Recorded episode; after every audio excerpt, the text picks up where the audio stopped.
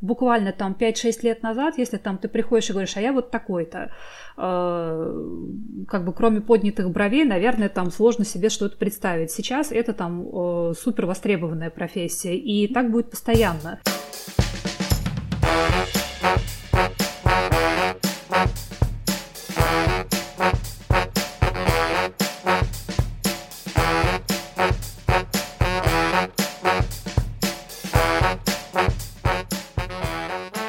Привет, друзья! В эфире подкаст «Дизайн Просто». Ваши любимые ведущие Павел Ярец и Сергей Шимановский. Сергей, привет! Всем привет! Такая маленькая вставочка перед началом выпуска. У нас рынок э, наших цифровых услуг переживает огромную нехватку кадров. Э, сегодня существует масса онлайн, офлайн курсов э, на любой вкус, на любой бюджет, э, по любым тематикам. Сейчас происходит бум онлайн образования, реформация офлайн обучения, которое тоже идет в онлайн и наоборот. Э, но, э, несмотря на это, все наше, вот эти, образов... весь образовательный рынок, он еще не достиг своего пика. Uh, у нас uh, есть uh, количество каких-то обучающих программ, условно, на рынке, и э, категорически не хватает все равно еще кадров. И сегодняшний выпуск, он э, будет про проблемы онлайн-образования и про его развитие, про его перспективы и про то, условно говоря, как и чему обучаться, чтобы соизмерять получаемые э, знания с рынком. Огромное количество людей э, очень хочет получить новые навыки, актуали, актуализировать имеющиеся, может быть, э, но до конца обучения там доходят не все. Мы сегодня поговорим э, о том, как э, проходить курсы эффективно, какие курсы выбирать, э, как вообще построить цепочку своего профессионального развития, в конце трудоустроиться, а если вы трудоустроены, как, собственно, пробить некую планку карьерную. А, потому что сегодня у нас в выпуске а, онлайн Академия Penta School, а конкретно из первых рук получаем информацию от Светланы Малихиной, это генеральный директор Академии, и, собственно, Дмитрия Пронина, это директор по продукту э, Академии дизайн профессий. Ребята, привет, привет, Дима, привет, Светлана. Привет, привет. привет. Спасибо, что позвал. Очень мило с твоей стороны. Отлично, Паша, всех представил. Э, перед тем, как мы начнем, давайте э, такой вводящий вопрос. Расскажите нам немножко в двух словах о своей академии, о том, как она зародилась э, и, в принципе, почему вы решили заниматься именно этим делом. Вот, а не заниматься каким-нибудь репетиторством, например. Свет, вообще не имею права брать сейчас микрофон в свои руки, поэтому отдаю его тебе. Пожалуйста. Спасибо. Я его держала крепко обеими руками. На самом деле у нас изначально вопрос стоял немного с другого ракурса. Нужно ли делать самостоятельную академию или развивать факультет на базе Московского института дополнительного профессионального образования? Что ноги у нас растут именно оттуда. Для меня все началось э, сотрудничество с сетью институтов, которые занимаются профессиональной переподготовкой онлайн. Вот, основной их э, как бы целевой рынок находится именно в педагогике и в социальной сфере. На тот момент, когда я начала с ними работать как э, ведущий дизайнер, у них уже было несколько курсов по дизайну такого довольно консервативного формата. Вот. И руководство видело, что к ним есть достаточно большой интерес, но продавались они плохо. Вот тогда э, как бы управление задумалось о том, как можно сделать так, чтобы дизайн развивался, чтобы он позволил соответственно, получать э, прибыль, чтобы он э, мог стать одним из ведущих направлений, потому что было видно, что э, тогда не только онлайн рос, но и как бы онлайн э, сегмент, точнее, дизайн-сегмент в онлайне рос особенно быстро. И э, как бы после там, аудита мы довольно-таки быстро поняли, что это может быть только в рамках отдельной образовательной среды, заточенной именно под нужды развивающихся дизайнеров. Собственно, так и э, появилась Академия. Отлично. А, я на всякий случай приведу фактоидные данные, небольшие выдержки, чтобы наши слушатели понимали, собственно, да, что от, откуда э, у Pentaschool растут ноги, как ты говоришь. А, то есть э, Pentaschool образовалась в 2015 году. А, собственно, в 2018 выделился самостоятельный проект, ну, как Академия, я правильно понимаю? Да, все верно. В текущий момент э, у вас э, есть 50 с чем-то там программ по разным направлениям именно в дизайне, 60. а специализация именно на дизайне идет. 60 уже даже. Шикарно. А, скажи, пожалуйста, а сколько у вас преподавателей вообще? 60 учебных программ. Это прямо ух. А, смотря э, какой формат сотрудничества мы имеем в виду, на постоянной основе у нас работают более 35 человек, э, плюс как бы есть еще постоянно меняющаяся база тех, кто приходит к нам на вебинары, встречи, э, проводит мастер-классы и воркшопы в онлайн-формате. А, также есть отдельная история про приглашенных экспертов, с которыми мы записываем какие-то блоки, модули и так далее, потому что контент внутри программы, его постоянно нужно менять, актуализировать анализировать. И здесь я даже не смогу назвать количество, потому что каждый месяц э, появляются новые люди. Но у вас из э, преподавателей, преподавательский состав на самом деле обширный. Это как и люди из сферы, то есть это ребята, которые студийные дизайнеры, условно говоря, продуктовые, да, и ребята, которые работают на фрилансе. Есть вот те самые международные эксперты, про которых ты э, говорила, да, кто-то там э, с Бельгии, Италии, Кипра, Нидерландов и так далее. И э, есть э, преподы, у которых реально есть учебные, ученые степени, да, то есть профессорат некий. Ну, обязательное требование именно к нашим тьюторам, то есть тех, кто проверяет у людей домашки, чтобы у них был практический опыт, и не когда-нибудь там в лохматом году, когда они там были молодые кудрявые, а желательно сейчас – вот, что, то есть большинство наших э, преподавателей это совместители. У них есть практика, и э, как бы по вечерам они сидят, проверяют у нас уроки. Вот, по выходным ведут вебинары, и таким образом э, мы умудряемся людям предоставить не только хорошую теоретическую базу, вот как раз для разработки теор базы мы приобр... как бы привлекаем людей с академическими корнями, потому что можно быть очень классным э, экспертом в своем деле, можно с огромным просто увлечением, как бы с маком рассказывать, как ты там делаешь э, какую-нибудь фишку э, в своей области, но построить из этого внятный, структурированный материал могут действительно единицы. Вот, поэтому мы придерживаемся такого подхода, что должен быть баланс между мясом вот этим вот, которое обязательно обязательно должно в программе быть, и э, логикой и структурой. Я здесь все туда помню, да, действительно есть такие, э, были такие прецеденты, что мы нашли классного э, эксперта из э, действительно громкого бренда, э, с очень крутым портфолио, но вот как правильно сказал Света, знать и уметь, и то есть знать, как делать, с одной стороны. С другой стороны, положить эти знания другому человеку в голову совершенно разные вещи. И к большому, ну, к большому сожалению, не всем это дано, да, и вот с такими людьми, как бы нам не хотелось, да, то есть мы не сотрудничаем, а мы именно берем а, тех, кто умеет именно преподавать. Самый классный э, на самом деле сценарий для курса, то есть когда у вас есть очень хороший теоретик, и он помогает вам написать структуру, а потом вы начиняете ее практическими кейсами. А, вот, кстати, тот самый международный курс, э, про который еще, правда, не успела рассказать, но ты его упомянул, мы разрабатывали именно так.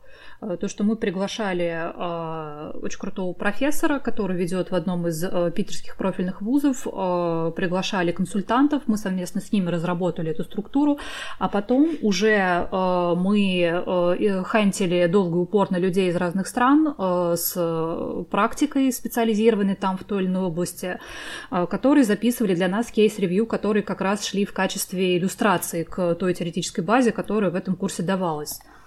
Шикарно. То есть э, у вас с 2015 года на базе вот этой академической истории, собственно, вы провели огромное количество экспериментов и, в принципе, э, ну, а вообще сколько, сколько времени вы посвящали экспериментам? Или у вас не было отдельно прям вот исследования, что там вот с такого-то по такой-то год мы проводим исследование, собираем, собираем информацию, потом, собственно, делаем курс. Вы сразу в процессе экспериментировали, пробовали, а, ошибались, переделывали и в итоге сделали какой-то свой классный, качественный продукт, который, собственно, вот сейчас, э, сейчас представляют из себя ваши курсы? Это непрерывный процесс. Ну, то есть, э, когда я начала работать э, в там, 2018 году, я уже прочно как бы э, включилась в проект, там в 2019 я перестала совмещать, и из ведущего дизайнера я перешла именно в пенту полностью. Как бы мы заложили, вот, наверное, основу нашей линейки. Курс там по графическому дизайну, ландшафтному, интерьеру и дизайн одежды у нас тогда был. Вот. И костяк этих курсов, как бы, наверное, создан был тогда, но с тех пор мы поменяли там, наверное, практически все модули. Какие-то переставили местами, какие-то актуализовали, где-то мы пробовали новые подходы. У нас несколько раз э, как бы тоже менялась команда. А, то есть постоянно появлялись э, новые люди с новыми инсайтами. Вот так, например, на Motion там процесс построен вообще по-другому, чем Э, на курсах э, других направлений. Это, опять же, было связано со спецификой э, как бы этой сферы, то, что она сейчас ну, развивается буквально у нас с вами на глазах. То есть, если про Digital говорят, что у него нет учебников, то Motion — это вообще история, которая прям полностью живая, она собирается у практиков буквально из-под рук. И э, эксперименты проходят постоянно. То есть есть наработки, которые уже себя показали, но э, как бы наша с вами жизнь меняется каждый день. Вот, индустрия меняется каждый день, поэтому постоянно какие-то эксперименты идут.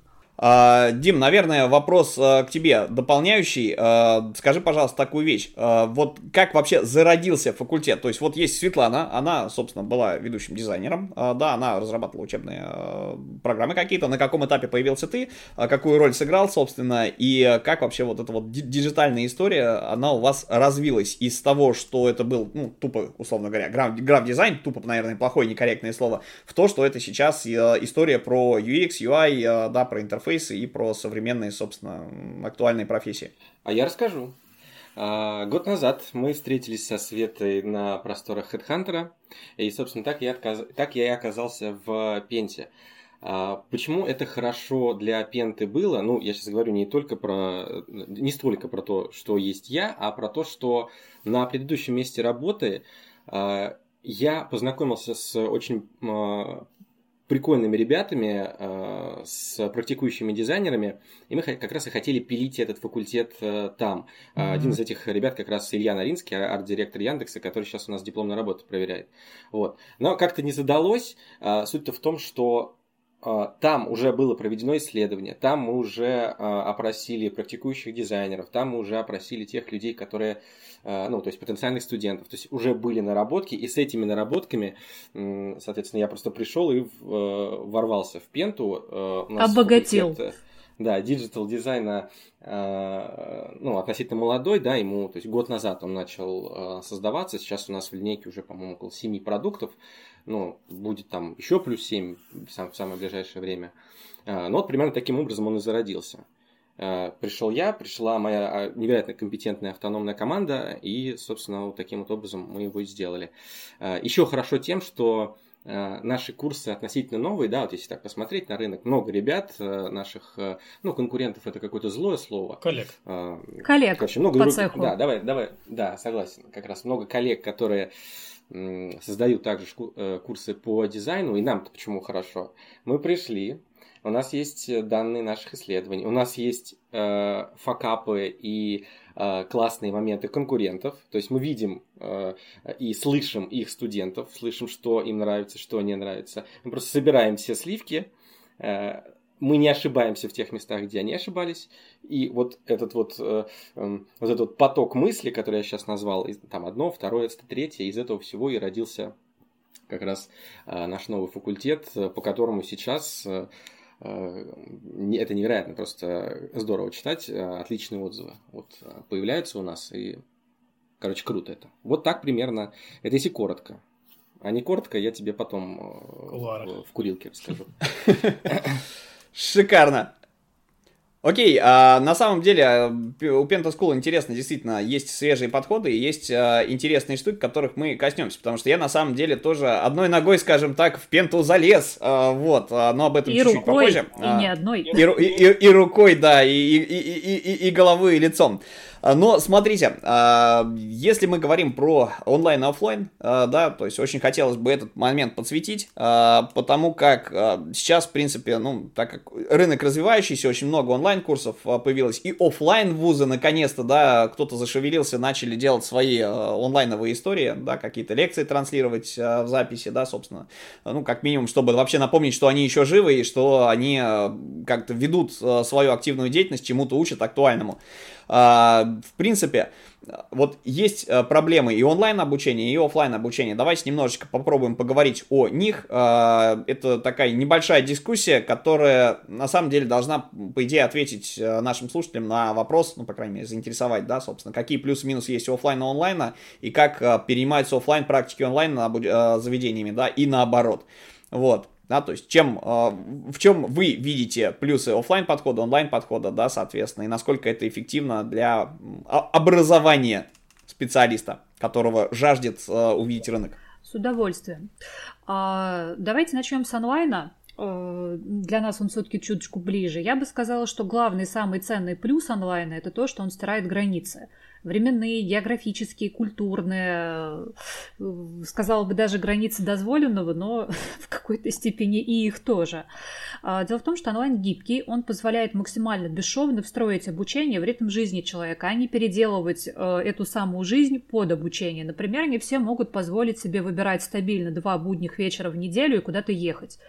Э, помню отлично по себе, когда я подбирала себе всевозможные программы, там могли быть увлекательные замечательный, лучший в мире преподаватель, абсолютно как бы э, шикарная начинка, но, извините, как бы я живу в Подмосковье, например, и мне ездить в столицу нашей родины как бы там полтора часа э, после работы, которая у меня была очная на тот момент для того, чтобы посидеть на лекции два часа и когда в полночь прибыть домой, ну, это абсолютно невозможная история. Вот, поэтому тогда мне оставалось только завидовать белой завистью тем, кто мог себе такое позволить. И вот, наверное, когда появился хотя бы формат вебинаров, то есть когда из э, живой аудитории начали стримить э, эти лекции, которые можно было смотреть, сидя дома, это уже в свое время был там супер-пупер прорыв. Но э, как бы до того онлайна, который есть сегодня, та версия была еще далека.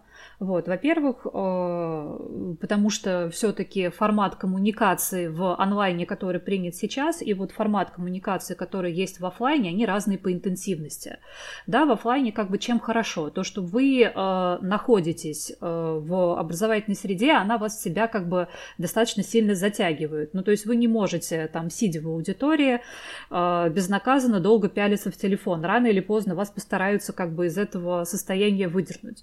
Вот, то есть Э, как бы вы доплачиваете э, своим э, временем, вы доплачиваете там, в том числе там в деньгах, офлайн все еще чаще дороже, кстати, онлайна, тем, что вас дисциплинирует вот эта среда, то есть как бы ваше присутствие и включенность, она вроде как полнее. Плюс, ну как бы все-таки живое общение, когда можно там, там считывать там язык, там тело тех же преподавателей, когда можно там перешептываться с теми там, кто сидит рядом рядом. В этом тоже есть какой-то определенный фан, но еще раз вы за это платите временем.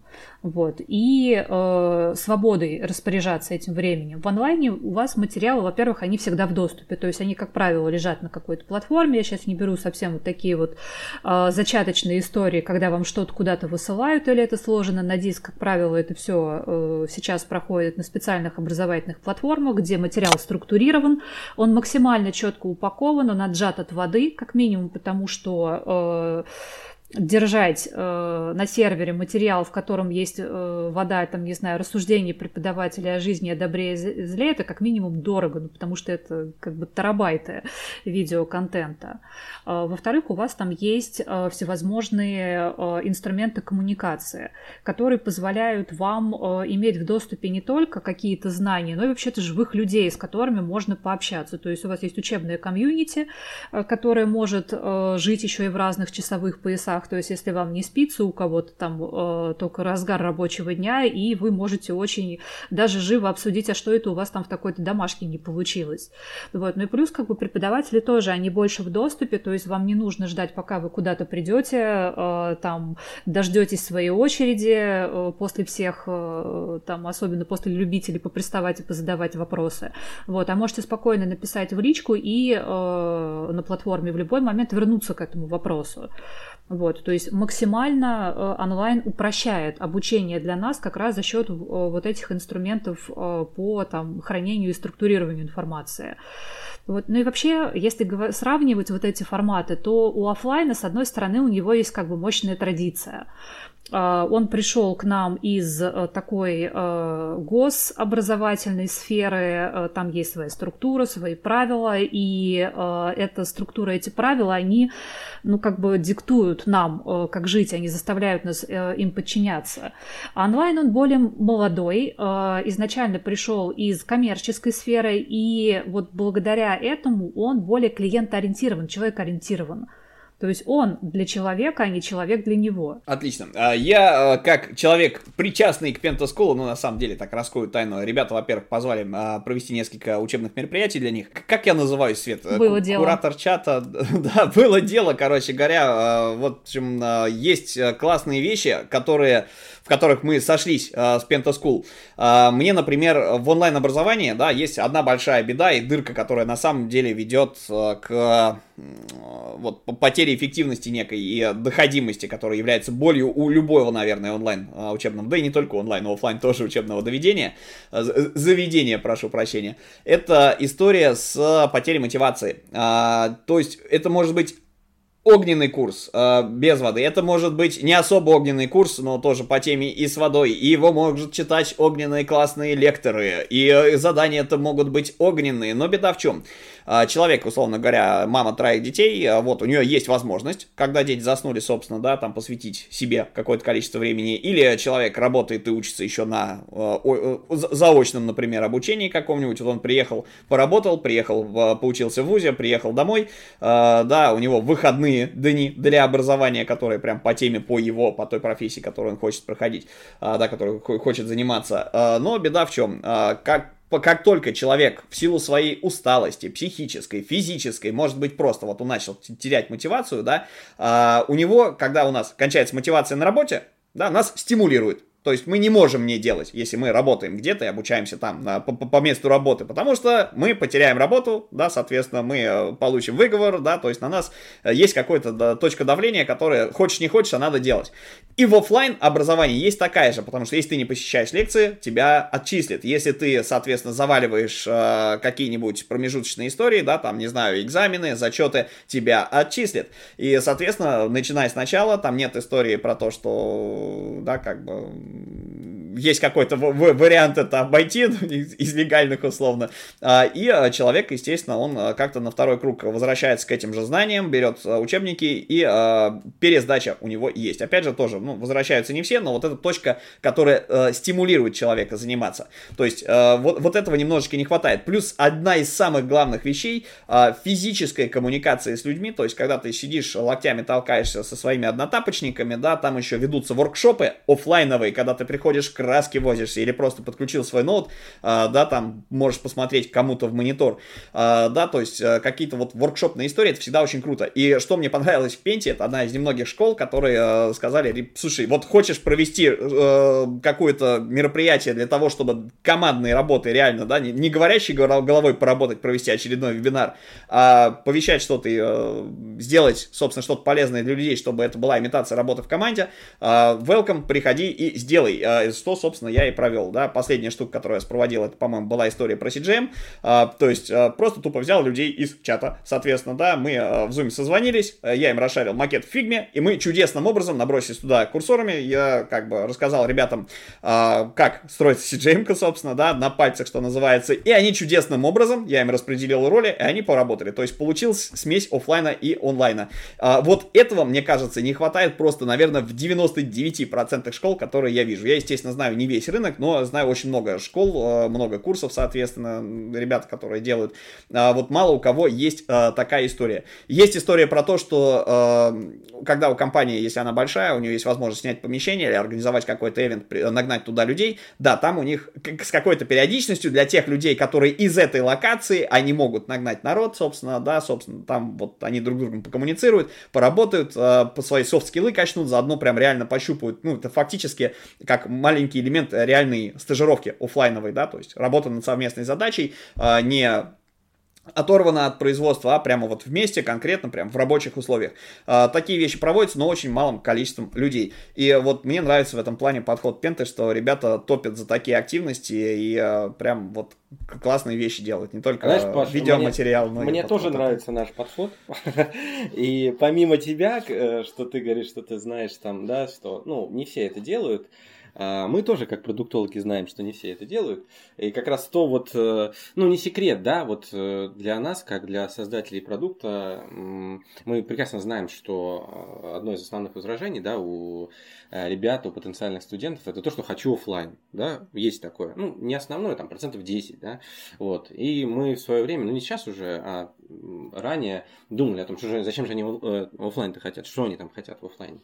Вот. Ну, мы, соответственно, с ними говорили, да, и ну и вот эти вот э, вещи, которые э, вот это чувство локтя товарища, да, и какая-то совместная тусовка, и, как правильно сказал Света, это некий канон уже, которым нас воспитали, э, мы прошли школу, мы прошли универ, мы вроде так привыкли, да, и вот, соответственно, для нивелирования вот этого всего вот этих всех э, плюсов, да, чтобы вот эти плюсы мы, короче, взяли и, переместили в наши, соответственно, э, онлайн-курсы. Я бы дополнил еще, да, вот по поводу офлайна и онлайна, э, вот, может быть, даже где-то там подрезюмировал.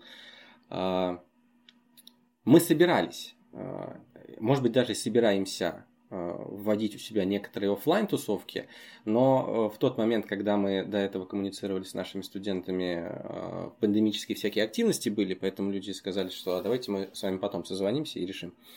Вот. А, и сейчас мы с ними разговариваем, и как видно, в том числе и потому, что люди живут в разных регионах, да, то есть нужно ехать э, там в Москву, это определенные там отдельные обязательства. Из Владивостока, например. Например, угу. да. А, э, это с одной стороны. С другой стороны, в принципе, им всего хватает, да, вот этих вот мероприятий. Кстати, ты не думаешь, что ты, Паша, от нас отделался, да, что ты вот провел там у нас форшоп и уйдешь от нас. Нет, это с нами так просто не покончишь. Э, мы тебя позовем еще, а потом еще. Я попал. В общем, будем Я только за. Да, пожалуйста. Я бы еще добавила про вещь, которая на самом деле не совсем прям так всем классно нравится. Тоже она унаследована нами из э, офлайна, и она работает. Э, вот ты, Паша, упомянул про то, что э, из офлайна периодически тебя могут отчислить или отправить на пересдачу. Мы тоже можем отчислить иногда это делаем. У нас есть э, такая штука, как э, дедлайн по программе. У нас на самом деле достаточно гибкий график обучения, но э, штука в том, что э, все наши программы имеют срок обучения. То есть нельзя просто купить курс э, и ждать, ну, в общем, э, не знаю, там с моря погоды, когда же наступит тот день, когда наконец-то я захочу заниматься. Или как там недавно попался ММАС, э, и так нужно войти в рабочее настроение, использовать это время максимально. Все эти 10 минут должны э, как бы э, быть отработаны на максимум. Нет. Э, эта история отчасти продиктована тем, что мы работаем в том числе и в формате ДПО. У нас очень много курсов, э, которые подразумевают выдачу диплома. И это означает, что мы обязаны э, по закону в договор вписывать срок обучения. Он не может быть бессрочным. А с другой стороны, мы увидели на практике, когда мы подумали, зачем мы создаем людям столько проблем, они к нам потом звонят в учебный отдел скандали, требуют продлить, а как это так, а я вообще-то работаю, что же вот сроки какие какие-то придумали. Так знаете, что оказалось? Доходимость по курсам, в которых мы отключали э, привязку к срокам, была заметно меньше, чем э, по курсам, которые были именно по такой модели э, запущены. Поэтому мы эту историю сохранили и, э, да, очень мягко, но дисциплину все-таки поддерживаем. Ну, на самом деле, сроки – это очень полезная штука. Они помогают мотивации, и, как правило, люди чаще доходят до конца именно там, где есть какие-то временные рамки, какие-то дедлайны. Наша аудитория – это, как правило, начинающие, и также те, кто только собирается войти в мир digital. Можно для них подробнее расшифровать термин, что такое ДПО? И второй небольшой вопрос. А, на что основной упор в ваших курсах и насколько они ориентированы на запросы реальных заказчиков а, с рынка на сегодняшний день? А, ДПО – это дополнительное профессиональное образование, это такой вид э, образования, который э, как бы признан у нас в Российской Федерации. Э, он подразумевает под собой возможность, если у вас есть среднее специальное или высшее, как бы собрать определенный набор там, дисциплин, компетенций, сдать их, соответственно, и получить дополнительную специализацию. То есть ДПО подразумевает два типа программ. Программы профессиональной переподготовки, но я думаю, здесь название говорит само за себя. То есть если вы имели неосторожность, вот как я, например, в свое время, получить специальность, которая не стала вашей основной рабочей, то вы идете э, в какое-то заведение, э, которое занимается как раз реализацией таких программ, и э, выбираете там ту специализацию, по которой вам нужен документ. Вот, в результате вы получаете диплом о профессиональной переподготовке. Это вполне себе официальный документ. Его данные заносятся в специальный реестр, который так и называется ФРДО, Федеральный реестр дополнительного образования. А, с его номером, с вашей квалификацией, которая вам присваивается по э, итогу этого курса, и все, как бы вы имеете право работать в любой сфере, то есть ваш диплом, он признается как бы э, наравне с э, остальными как бы документами об образовании. Вот, штука только в том, что такие дипломы нельзя получить, если вы только что закончили школу, потому что у вас все равно должна быть база. Ну вот у нас система образования так устроена, то, что она ступенчатая. Вот, и переподготовка подготовка – это некая там верхняя ступенька, которых можно собрать на самом деле какое угодно количество – вот. А от второго высшего отличается, э, во-первых, форматом более гибким, то есть мы не обязаны заставлять вас учить, там, не знаю, какую-нибудь философию или еще какую-нибудь, э, безусловно, очень ценную, важную, но непрактичную дичь. Э, и имеем право давать вам только то, что потребуется вам в работе. Вот. Это то, что касается ДПО. А, да, простите, забыла добавить. Есть еще второй формат. Это, как правило, более короткие курсы. Они там по нормативам норматива меньше 250 академических часов обязаны быть. Извините, что я тут сыплю. Нет, это на самом деле важные подробности, чтобы люди понимали, о чем речь. Да, э, это курсы повышения квалификации. Но вот э, на самом деле вы не обязаны повышать квалификацию ровно как бы по своей основной специализации. Вы можете там добирать что-то из соседнего. Вот. И э, это, как правило, как раз какие-то короткие курсы. Например, вы э, графический дизайнер, то есть у вас есть э, диплом, например, э, есть у вас такая роскошь, диплом о высшем образовании, в котором у вас, там, не знаю, там написано специализация дизайн, где вам присвоена квалификация дизайнер, вот, и хотите научиться, например, э, там, не знаю, работать в фигме, хотите там э, основу проектирования интерфейсов добрать, хотите в конце концов выяснить, как же делается эта загадочная инфографика, что это такое, как ее рисовать, как ну, пополнить свое портфолио актуальными кейсами э, и выбираете себе короткую функциональную программу, которая должна будет э, у вас определенную маленькую компетенцию такую доразвить или сформировать. Э, ну, потому что, опять же, да, там те же редакторы, которые мы там изучали, например, там в универе, они там 200 раз поменялись с тех пор, и там иногда не лишнее все-таки прийти и там э, еще раз э, заново как бы пройти обучение тому, что вы уже знаете, например, потому что когда мы работаем, да, мы как, как правило работаем с функциями, которые нам знакомы, и не всегда хватает у всех воли, самодисциплины, чтобы взять и заставить себя там, например, все новинки перебрать.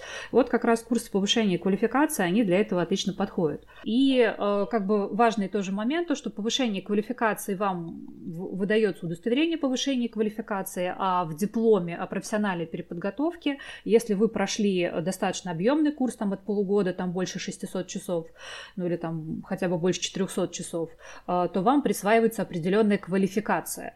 Вот. Это уже более как бы серьезная заявка. Это говорит о том, что вы не просто там каких-то э, основ, так сказать, поднабрали, а получили достаточно как бы твердую базу, что вы можете э, позиционировать себя уже как специалистом в определенной сфере. Вот там, э, собственно, и есть соответствующие формулировки. Присваивается квалификация и дается право на ведение профессиональной деятельности в сфере. Вот.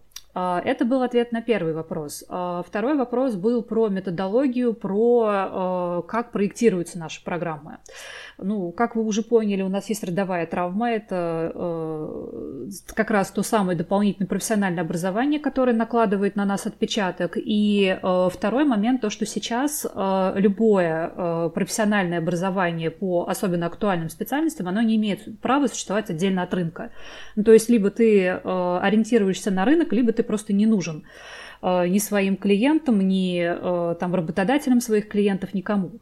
Вот. Поэтому мы, когда отделялись как раз вот от родовых наших институтов, основной как бы нашей целью было сделать образовательный продукт таким образом, чтобы человек, который через него прошел и выжил, желательно в процессе, имел возможность потом э, быть, э, выйти на рынок как конкурентоспособный специалист.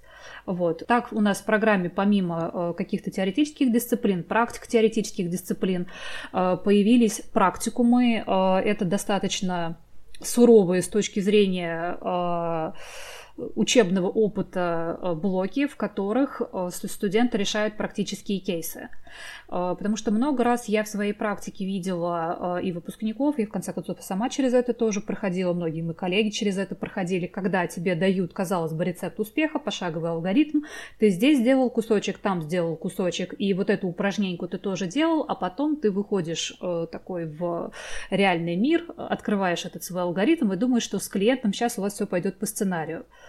Не, так не бывает. Э, с клиентом чаще всего все идет не по сценарию, буквально как бы с первых же встреч, с первых нот, когда вам говорят, что нет, мы не будем работать по этой методике, а, нет, я вам не дам этой информации в брифе, не знаю, мы не будем проводить это исследование, мы там хотим упростить, мы хотим сократить бюджет, упростить себе жизнь, и вот здесь начинается паралич, то есть когда человек страдает этот проект и часто не может его закончить.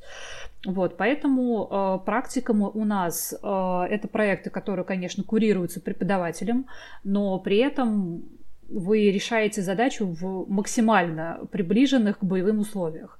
Потому что когда вы столкнетесь с ними уже в реальной жизни, и э, там э, с вами не будет рядом человека, который будет вам с одной стороны говорить, ну давай, давай, ты сможешь, ты справишься, ты сможешь, ты справишься, это наш куратор, а с другой стороны не будет человек, который скажет, ну ладно, дружочек, ты тут не угадал, тут не угадал, правильный ответ здесь. Вот, с клиентами у вас такой э, лафы не будет, э, там придется с ними как-то договариваться самостоятельно. Вот, поэтому мы э, постарались вот такую, пускай достаточно стрессовую ситуацию, но внедрить в учебный процесс. Я здесь дополню Свету, э, с твоего позволения, Паш. Э, и я постараюсь максимально так коротко, да. Вот ты сказал по поводу целей и задач. Исключительно от целей и задач э, бизнеса и строится наша программа. И опять же, вот коротко и просто, что мы делаем, чтобы понять, что должен э, делать э, человек, который пройдет наш курс. А, мы идем на Headhunter и анализируем там сотни, ну ладно, не тысячи, хорошо, сотни э, вакансий на предмет того, что хотят, собственно, от будущих да, дизайнеров Э, интерфейсов, э, соответственно, непосредственно работодатели. Мы смотрим это, систематизируем, какие-то нюансы э, там, анализируем, складываем там себя на полочку, с одной стороны. С другой стороны, мы разговариваем с этими потенциальными работодателями. С третьей стороны, мы разговариваем с теми дизайнерами, которые сейчас, вот они дизайнят что-то, что-то там пилят, какие-то интерфейсы, какие у них сейчас ошибки могут быть. Мы идем на площадке фриланса. Которые, которые сами нанимают джунов, кстати. Да, мы идем на площадке. У нас такой опыт есть как внутри нашей команды, так и ребята ходят активно консультируются у экспертов. А мы идем на площадке фриланса и смотрим там, какие основные да, э, заказы э, есть, в, собственно, в этой сфере. Соответственно, мы видим, что человек должен делать. Э, условно, если там систематизировать, и, соответственно, дизайнер должен запилить дизайн мобильного приложения. Это большая работа. Это есть что-то вроде диплома, да, если прям совсем упрощать. Для того, чтобы запилить, соответственно, дизайн этого мобильного приложения, нужно запилить дизайн блоков тех или иных. Для того, чтобы запилить дизайн блоков, соответственно, от общего мы идем к частному. И это и есть практика. То есть мы делаем наши программы исключительно на основе практики пока что. Да, это такой вот скелет. Потом, для того, потом мы понимаем, да, что э, для того, чтобы человек смог это сделать, он должен понять, как. Это уже, соответственно, теория. Я рассказываю об этом просто. У нас есть команда невероятно крутых методистов, которые могут рассказать об этом очень сложно. Я думаю, что это тема уже другого подкаста. Да? Но здесь я бы хотел обратить внимание, да, что мы идем от практики, и теоретическая часть, теоретическая начинка, она идет исключительно про прикладные вещи, да, нет такого, что наши преподаватели там размазываются по уроку э, и отходят от темы, да, именно поэтому нам удается в 15-20 минут упаковать урок, чтобы не смещался фокус внимания человека. Ну вот, да, мне кажется, я дополнил. А можно тогда еще вот такую историю. А, смотри, а, хорошая, ну, правильная позиция. А, идти разбивать что-то в пыль, так сказать, да, нарезать ломтиками какие-то сложные большие темы. А, клевые штуки с практикумами, а, интересные задания, ориентированные на рынок. Но есть э, такой э, нюанс и момент, да, то есть чем сложнее учебная программа, чем более она, э, скажем так, да, к полевым условиям относится, да, то есть, ну, чем больше она похожа на реальную работу, тем, наверное, сложнее, может быть, и стрессовее людям здесь учиться. А вопрос, что вы делаете для того, чтобы у вас студенты не чувствовали себя брошенными, потому что это тоже важный момент мотивационный, когда тебе вываливают какое-то задание, и оно пипец какое сложное, и ты там, не знаю, а, а ты, допустим, интроверт, боишься там спросить. Или есть где, место, где ты там спрашиваешь э, что-то, ты не получаешь там э, ответа или получаешь какую-нибудь критику. Не знаю, какие-нибудь блоги, э, сообщества и так далее. Чего у вас есть интересного, классного, э, да, что позволяет студентам оказывать помощь в их обучении, чтобы поддержать совсем вот новичков. Понятно, что человек, который с опытом каким-то э, к вам пришел, да, на дополнительное образование, да, у него уже опыт есть учиться, как бы он э, сам может что-то делать, да, у него как бы меньше проблем с этим. А что вы делаете с новичками, чтобы их поддерживать? Ну смотри, а, к первой части вопроса, да, по поводу сложности программы. А, к сожалению или к счастью, ну на самом деле ни к тому, ни к тому, просто так есть. Если программа будет легкая, да, согласись со мной, что, соответственно, человек, он пройдет ее до конца очень просто, а, выйдет в рынок, у него получится перейти куда-то стажером там, или джуном, но он мало чему научится, да, если условия не будут приближены к полевым. Соответственно, он придет, э, и с него будут требовать работодатель. Ну-ка, запили мне какую-нибудь э, приятную штуку здесь. Он такой, так, а я не умею. Я так хочу. Мне, пожалуйста, да. две зеленые кнопки здесь. Вот, да. И маленький капучино. Э, он, во-первых, не переспросит, да, здесь речь о том, что не по ТЗХе делать, а вникать в сферу. То есть этот человек не будет готов. А это для нас репутационный риск. Он спросит, где ты учился? Я в Пенте учился. Так. Соответственно, этот работодатель не то, что не будет рекомендовать Пенту, он придет к нам и скажет, ребят, э, что-то не так у вас, походу, с программой. Вот, соответственно, мы обязаны просто э, приближать условия к полевым. Э, это раз. Да, теперь ко второй части твоего вопроса. Э, что мы делаем? Но опять же, ни для кого не секрет. Э, у нас есть собственная платформа обучения. У этой платформы есть аналитика. Мы видим, в какое задание студент вовлечен, какое количество раз он пытался его сдать почему он его не сдал, да, это здесь мы уже как бы догадываемся, да, но условно мы можем понять, почему он его не сдал. Оно сложное. Почему оно сложное? Потому что не до конца было про это в уроке рассказано, или просто потому, что он действительно сложный, и нам нужно там его здесь упростить. Давать больше времени, например. Или больше времени давать. Или нужно там раздробить эту, эту домашку там, да, на две части. Это с одной стороны. С другой стороны, а, у нас есть кураторы, огромное количество обратной связи у нас есть, да, это к предыдущему вопросу. Ну, э, это не просто, чтобы пальцы покидать, да, какие мы крутые. Это, ну, это, опять же, определенный канон обратной связи. То есть мы стараемся на всем протяжении времени обучения человека быть с ним. Помимо того, что, естественно, помимо того, что мы говорим, ты сильный, ты справишься, к слову говоря, для, э, ну, давай так, на скидку, для половины людей этого хватает, чтобы пойти дальше. Э, э, мы им еще также в процессе помогаем. Мы прекрасно понимаем, что программ, что мы можем, да, например, где-то, ну, не то чтобы ошибиться в программе, можем где-то что-то там чуть-чуть недоработать. Но мы это стараемся нивелировать теми же тусовками, которые ты благополучно, да, сам проводишь э, с нашими студентами, то есть у них может что-то не получаться, они в режиме реального времени могут задать вопрос, ты ему скажешь, они такие, а, вот оно что, я просто сразу не, там, не допер, что нужно делать. То есть э, вот эти вещи, э, развернутая достаточно обратная связь от преподавателя, да, вот человек сдал, человек сделал неправильно. Там на нашем лендинге, э, например, я не знаю, например, курсы UX UI дизайнер, к слову, да, у нас же есть приятная плюшка для ребят, кто послушает подкаст э, про плюшку, а не буду я сейчас говорить про плюшку, в конце скажу про нее а, на этот курс. А, вот. Эм, а, у нас на лендинге там скоро так и будет написано.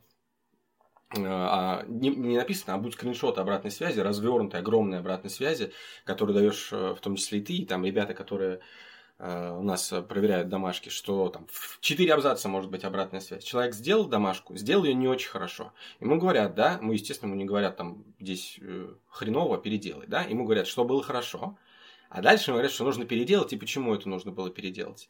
Не так, чтобы демотивировать человека, а так, чтобы наоборот мотивировать его сделать э, правильно. Ну, вот примерно так, да? То есть, еще раз, у нас есть аналитика, у нас есть обратная связь, у нас есть э, живые тусовки для того, чтобы человек, э, чтобы человека мотивировать в том числе э, допроходить. Ну, то есть все, все, все по стандартам и веяниям времени, да, так, как сейчас вот э, хорошая онлайн-платформа должна быть, э, должна быть, должна выглядеть, да, собственно, это у вас все есть, да, то есть у вас, я насколько понимаю, есть э, кураторы, а, собственно, есть э, ребята, которые проверяют домашки, собственно, помогают людям развиваться, да, тьютеры, вот, а, ну, по-разному может называться, но вот я пытаюсь, э, как бы, да, на пальцах объяснить, потому что про онлайн-образование э, везде и постоянно все вещают, но мало кто вот внутреннюю кухню показывает а, всего этого хозяйства. Соответственно, проводятся живые вебинары для вовлечения, за что вам просто респект и уважуха, да, то есть живой вебинар не говорящая голова, а для командной работы, воркшопы, то есть, по сути, а, то есть, опять же... И вебинары, и воркшопы, это разные форматы, э, оба есть, оба нужны. Шикарно. Вот, а, соответственно, свое комьюнити вы в чатах поддерживаете. То есть у вас там и студенты с э, какими-то там ку кураторами, контролерами чатов тоже варятся не в собственном соку, а именно направляемые и э, какой, какой, какие-то ништяки и плюшки вы им, собственно, туда даете. Э, поддер поддержка. Вот как у вас, как у вас поддержка организована студентов? Вот, вот, какая, какая, какие они виды есть? Да, я бы хотела дополнить про чаты. Э, у нас есть система чатов в Телеграме э, по направлениям. Э, там мы стараемся формировать комьюнити, такие покучнее, побольше, то есть чаты у нас есть также и для групповых наборов, то есть, условно говоря, у нас обучение синхронное, которое позволяет человеку там не ждать, условно говоря, там старта потока, Например, вот вы на этой неделе, э, там, не знаю, наконец-то вы готовы начать заниматься, мы не будем вас заставлять еще месяц как бы кипятиться, пока вы там не растеряете весь запал. Мы вас зачитаем, вы приступаете. Вот. И вы попадаете в свой орг-чат поддержки э, данного месяца, например, если вы поступили в апреле, то, соответственно, вы попадаете в, в чат апрельского набора. Там формируются группы, там обычно человек по 30, э, которые вместе с вами, там кто-то чуть-чуть пораньше, кто-то чуть-чуть попозже, но плюс-минус как бы вы все потом идете э, как бы одной когортой. Вот. И вас сопровождает куратор, который вас пушит э, разными информационными сообщениями, который отслеживает, во-первых, по вам уже статистику, он знает, кто в этой группе есть, кто отстал, кто э, наоборот все время требует, чтобы там ему с опережением срока что-то открыли. Вот.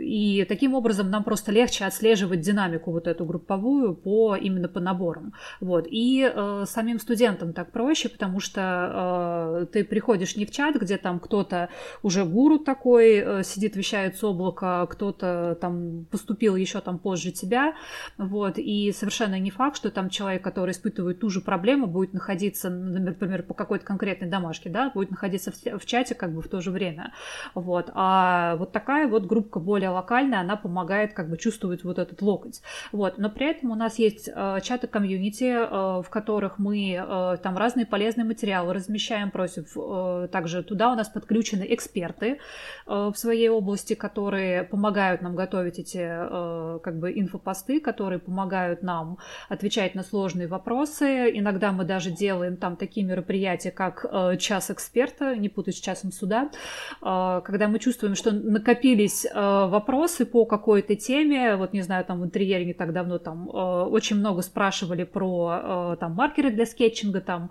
несмотря на то, что в дисциплине там у нас прикреплено целое там руководство, там как выбрать на любой кошелек и где. Вот. А, Все равно, видимо, хочется прям вот э, поговорить э, с человеком, который бы подсказал. Вот. Мы пригласили эксперта, заранее это проанонсировали. Вот. Э, она дала ответы на вопросы, сразу же там на нее накинулись как бы со свежими вопросами, и вот так они пообщались вот в таком экспресс-формате. То есть это нам дает большую гибкость, большую подвижность в закрытии там каких-то актуальных потребностей людей людей. Вот. И для диджитала тоже есть свой чат, э, он так и называется, его можно найти в телеге, добавиться туда, посмотреть, как там все происходит. Называется он Pentaschool э, Digital через двоеточие, ну или просто можно ввести пента, нижнее подчеркивание Digital, и поиском вы нас легко найдете. А мы, на, мы приложим в описании к выпуску обязательно ссылочку на чатик. Вот, я думаю, так проще найти будет Да, ребятам. это было бы здорово. Не забудьте, друзья, если заинтересовались, э, развернуть э, описание к подкасту, потому что, как мы со своими исследованиями выяснили, э, не на всех э, приложениях в подкастах, где нас э, слушают, есть, собственно, разворачивалка. Так что, в принципе, Светлана озвучила только что, как э, чатик называется. А, окей, а, ладно, давайте переквалифицируемся в сферу, уйдем а, разговора о том, а, какие барьеры у людей есть, чтобы все-таки мы же заявили, что мы сейчас будем рассказывать, как учиться эффективно. Вот, а, в принципе, то, что Pentaschool закрывает а, кучу задач, есть классные, интересные методики, то, что вы UX-ерские реально продуктовые подходы используете с аналитикой а, для сбора обратной связи от студентов для улучшения курсов, это уже огромный плюс, да, это много о чем говорит. А, и вот про Э, да, да ладно, не про UX даже историю, а просто про актуализацию профессий. А, то есть вы изучили, соответственно, для создания своего продукта потребности бизнеса, да, соответственно, вы глубоко в это залезли, погрузились, пригласили экспертов, сделали классные курсы, сделали, соответственно, удобную учебную платформу, организовали обратную связь. Но есть вторая сторона, это сторона клиента, которым является в вашем случае, да, не столько сам бизнес, для которого вы готовите специалистов, а обучение конкретно взятого человека, который на курсы пришел. И исходя из этого у меня есть э, такой замечательный вопрос, да, какие барьеры есть у людей для того, чтобы вообще вливаться в э, онлайн-обучение, потому что, ну, действительно, у нас огромное количество людей, э, ну, я, я лично знаю, в принципе, которые годами решаются, реально годами, э, не неделями, не месяцами, да, там несколько человек, э, лет человек не может себе выбрать, собственно, какую профессию он хочет осваивать, и, собственно, да, вроде хочет, но так вот и остается на своем прежнем рабочем месте, да, в своей какой-то сфере э, вариться, вот, занимаясь нелюбимым делом. Какие есть барьеры э, у людей, э, которые идут э, либо менять профессию, либо дополнять ее чем-то на то же ДПО, да, то есть вот можете про это немножечко поговорить, может быть, взбодрить людей и дать им каких-то рекомендаций о том, как э, пробивать барьеры в своем обучении, потому что ну, кто-то застрял в каком-то месте курса, у кого-то просто тотально не хватает времени, он э, пытается все время прибегать, делает домашнюю работу какую-то, да, там практическую, не знаю, и откладывает ее, боится послать, то есть вот про такие кейсы можете что-то рассказать, какие барьеры есть, как с ними бороться от людей, которые, собственно, для, для этого курсы и создают. Вот как вы с этим боретесь? А, ну, смотри, я начну, да, там это подхватит. А, есть барьеры, разумеется. Здесь э, мы, мы прекрасно знаем о них. Э, почему? Потому что, ну, собственно, это наша работа знать Здесь речь о том, что, да, ты вот говорил вначале, как вы там исследуете, тестируете, пилите. Мы это делаем все в режиме реального времени. То есть мы там пилим курс, параллельно исследуем аудиторию. Есть несколько основных э, барьеров. Да? Лень, прокрастинация. То есть, когда, ну, вроде что-то хочется, ну, наверное, ну, потом, да, чуть попозже там, э, сделаю. И э, давай так, есть барьеры, а есть наши варианты борьбы с ними. Но здесь есть очень такой моментик, так скажем, есть мотивация к обучению, а есть впаривание. Вот э, про второй момент я не, не буду говорить, да, это когда это речь про агрессивный маркетинг, про э, миллиарды, которые ты получишь через там, месяц и так далее. Нет, мы так не делаем.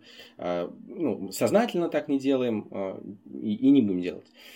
Но мотивация на это обучение. Вот мы в эту сторону идем, да, то есть по большинству из программ, по, э, в том числе и по курсу UX UI дизайнер, да, по нашему самому популярному курсу в линейке, э, вот мы сейчас пилим э, демо-доступ, да, соответственно, мы расскажем, мы, вернее, найдем людей, которых, как, мы, как нам кажется, было бы интересно, и скажем им в тех или иных источниках, слушай, нам кажется, что, э, в принципе, неплохо было бы тебе стать дизайнером. Если, тебе, если ты сомневаешься, но, в принципе, думал об этом, бесплатно пройди у нас э, несколько, некоторое количество контента, попробуй ощути это все у себя на кончиках, кончиках пальцев, да, и прими уже взвешенное решение. Вот мы как раз сейчас в процессе создания этого бесплатного доступа, совсем скоро у нас будет к концу этого месяца. Э, дальше есть э, барьер про то, что, ну и страх такой, что вот я приду, да, а преподом не будет до меня дела никакого. То есть мне будут показывать э, предзаписанный контент и кинут меня на произвол судьбы. Ну, про наше количество обратной связи мы здесь говорили, да, уже, чтобы это не казалось, что мы тут пиарим себя как не в себя. Я не буду про это повторяться. У нас большое количество обратной связи, чтобы обработать, да, вот этот вот страх. Какой еще есть? Есть страх ошибиться, да, то есть человек, вот он что-то делает, ну, вернее, что-то хочет сделать, но боится, что у него не получится да, но мы здесь как бы сама программа выстраивается таким образом, чтобы человек по кусочкам, по маленьким победам Э, проходил курс, э, то есть он сделал какую-нибудь микроскопическую вещь, первую домашку, ага, э, сделал ее правильно, ему препод сказал, что все в порядке у тебя, дружочек, все, все здорово, проходи дальше, все, у него плюс, плюс мотивашка, плюс мораль. Такими небольшими шажками он движется, и, соответственно, ну, мы стараемся сделать так, чтобы мотивация не падала, да, чтобы он не боялся больше ошибиться. Какой еще? Ну да, там не секрет, да, что ряд курсов, да, то есть для людей э, кажется, что это достаточно высокая стоимость обучения. Ну, то есть у нас есть разные сегменты для, э, в принципе, и разные по бюджету у нас есть э, курсы, но вот есть такой, да, не страх, есть такое, это, скажем, возражение такое, дороговато, да, как мы из этого выходим. То есть у нас на все есть на свет, на самом деле. А у нас все, у нас на все, язык в узел завязался, есть на самом деле, Паша, ответ – а, высокая стоимость обучения, мы одни из немногих э, вот на рынке, да, опять же, не в, не в ущерб ни в коем случае, не в упрек нашим э, коллегам по э, цеху, но мы даем возможность рассрочки без участия банка. Соответственно, ты проходишь курс и равными долями стоимость обучения распределяется на, соответственно, каждый месяц. Для части, да, можно сказать, для 40% Э, наших, те, для тех, кто к нам поступает. Да, ну то есть есть какой-то первоначальный взнос, потом все, что останется, разными долями ты платишь. Mm-hmm. То ну, есть это на самом деле важный момент. Я просто попытаюсь, ты, ты, ты много слов сказал, я попытаюсь этот момент э, пояснить. То есть есть э, онлайн-школы, которые договариваются с банками о рассрочках и кредитах, соответственно. И беда в том, что человек берет деньги у банка, а, как бы, да, со школы он потом решает, э, допустим, ему курсы не понравились, завязать по каким-то, ну, расстаться, да, по каким-то причинам, а кредит остается, да, собственно, банковский, и банк-то ну, как нет, бы... он может сделать бы, возврат у банка, нет, это возможно. А, как это работает? Банк а, заключает договор с клиентом и перечисляет а, организации заказчику, то есть в нашем случае как бы нам, вот как раз эту сумму за вычетом комиссии, которую банк удерживает. То есть, грубо говоря, вот эта история там про проценты там, по рассрочке, их на самом деле платит обучающая организация. Вот. И если в какой-то момент происходит ситуация, что ну вот все, как бы, да, ну не могу там, не знаю, там, хомячок родил 10 раз за последние два дня, дня мне срочно нужно им заниматься, там, или я переезжаю, или там понял, что не мое. В этом случае у нас возможен как бы частичный возврат за те как бы разделы курса, которые ты не изучил. Вот, мы эту сумму возвращаем. И, собственно, все. Тут как бы тут никакой драмы нет. Но действительно есть вот этот момент, то, что э, люди вынуждены связываться с кредитной организацией, что они платят э, рассрочку уже им. Э, и э, как бы вот эти, те деньги, которые мы вернем, им придется либо самим зачислять обратно вот как раз этой самой кредитной организации, чтобы погасить остаток, вот, а, либо продолжать там выплачивать этот кредит, если им это более выгодно. Вот рассрочка от нас, она менее, э, может быть, там э, мягкая по условиям, потому что мы, к сожалению, не банковая, или к счастью, не банковская организация, мы можем как бы предоставить рассрочку только на период обучения. То есть, если вы учитесь там, не знаю, 10 месяцев там или год, значит, на этот период будет рассрочка. Если курс полугодовой, то полугодовой. Вот. Но мне на самом деле хотелось бы больше поговорить здесь не про банки. Мне кажется, как бы э, ключевые барьеры, они вот не в э, рациональной вот этой плоскости, сколько стоит, а как будет, э, там, а точно ли мне там, не знаю, поду, подуют в левое ухо, прикроют правый глаз. А самые большие, как бы сложные, сложнопреодолимые барьеры кроются у людей именно в понимании того, что они хотят, и в уверенности в себе. Очень многие боятся ошибиться с выбором. Очень многие боятся, что не справятся. И вот этот страх разочароваться в себе самом, э, там, потратить время или там, получить опыт, который они не смогут потом э, реализовать, является барьером очень сильным. Если говорить о рынке дизайна, там еще и как бы конкуренция, как известно, достаточно высокая, потому что популярное направление, многие хотят себя в нем попробовать, и это только добавляет как бы остроты этим ощущениям. Но если говорить, например, о UX-UI дизайне, то обязательно нужно сказать, что это достаточно молодая профессия, которая не достигла своего пика. И а, это профессия, в которой молодой специалист, и я здесь имею в виду не только возраст, да, что там кому-то там 20 или 22 года, вот, а в плане опыта. Недавно пришедший смежный специалист – это норма. То есть сейчас ожидается, что если будет UX UI специалист, то это не кто-то там, у кого 15-20 лет опыта за плечами, а он такой, ну все сейчас как бы, я вам все сделаю. А наоборот, это кто-то э, свежий, подвижный, драйвовый, э, который легко вольется как бы в этот рынок, который будет э, активно следить за трендами, где-то чего-то там подхватывать, э, э, как бы подучиваться э, по ходу работы. И в этом как раз основная ценность вот таких молодых э, спецов, Э, которых нанимают достаточно охотно. Вот. И есть тоже такой момент, ну, наверное, э, о нем имеет смысл говорить прямо, что вот, да, э, не всегда случается такое, что вот вы получили там образование по какой-то специальности. Ну, вспомните вуз, да, то есть как бы у кого сейчас из нас специальность вот именно та, по которой мы сегодня работаем. Вот, э, закончили вы какой-то курс, пускай это даже большой, пускай вам там все классно понравилось, у вас там супер крутое портфолио, но э, вы понимаете спустя год, что э, фокус вашей, ваших реальных интересов, он находится где-то не совсем там. Но вот могу привести в пример себя. Я изначально вообще э, мечтала стать архитектором, была у меня такая Э, такая фаза в жизни. И э, когда у меня не получилось э, поступить на бюджет в Мархи, а это супер-пупер-гипер мега-элитное заведение, э, где тогда-то обучение было неподъемным для нас на платке, вот как бы сейчас это я даже не знаю, кому вообще доступно.